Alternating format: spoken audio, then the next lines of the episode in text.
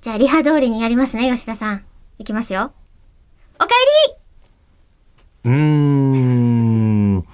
あの、その情報がどこからどう漏れてるのかもよく知りませんけど。え、だって放送で言ってましたでしょあ、言いましたっけうん、言ってる言っじてる。ゃあ、それは忘れてる私が悪いんですけど。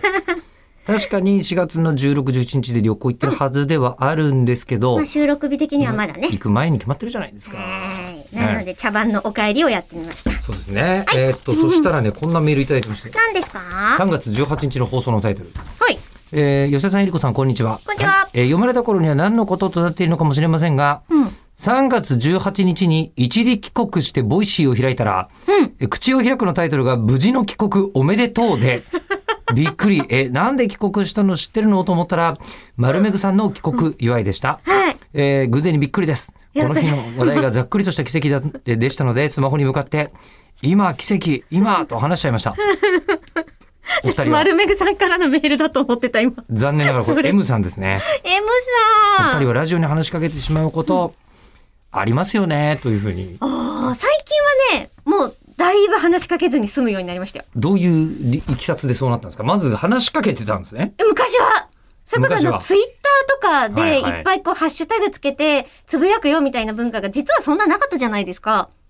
まあ、かつてはね。そうそう、もうねうんもしかしたら10年単位とかかもしれないですけど、だから、聞いている時に思わず出てしまう自分の感情を吐き出せる場所が、今は指先だけど、うん。あの時はもう口先から出すしかなくってう、ん。なそれこそね、それでもこう、怒りが募った時とかに私は、あの、よく吉田さんに LINE してたんですよ。 怒りを。